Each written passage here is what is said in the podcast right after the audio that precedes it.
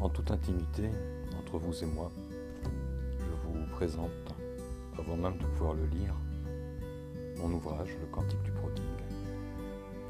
Et j'ai l'immense plaisir et bonheur de vous le raconter. Bon voyage avec moi, avec mes.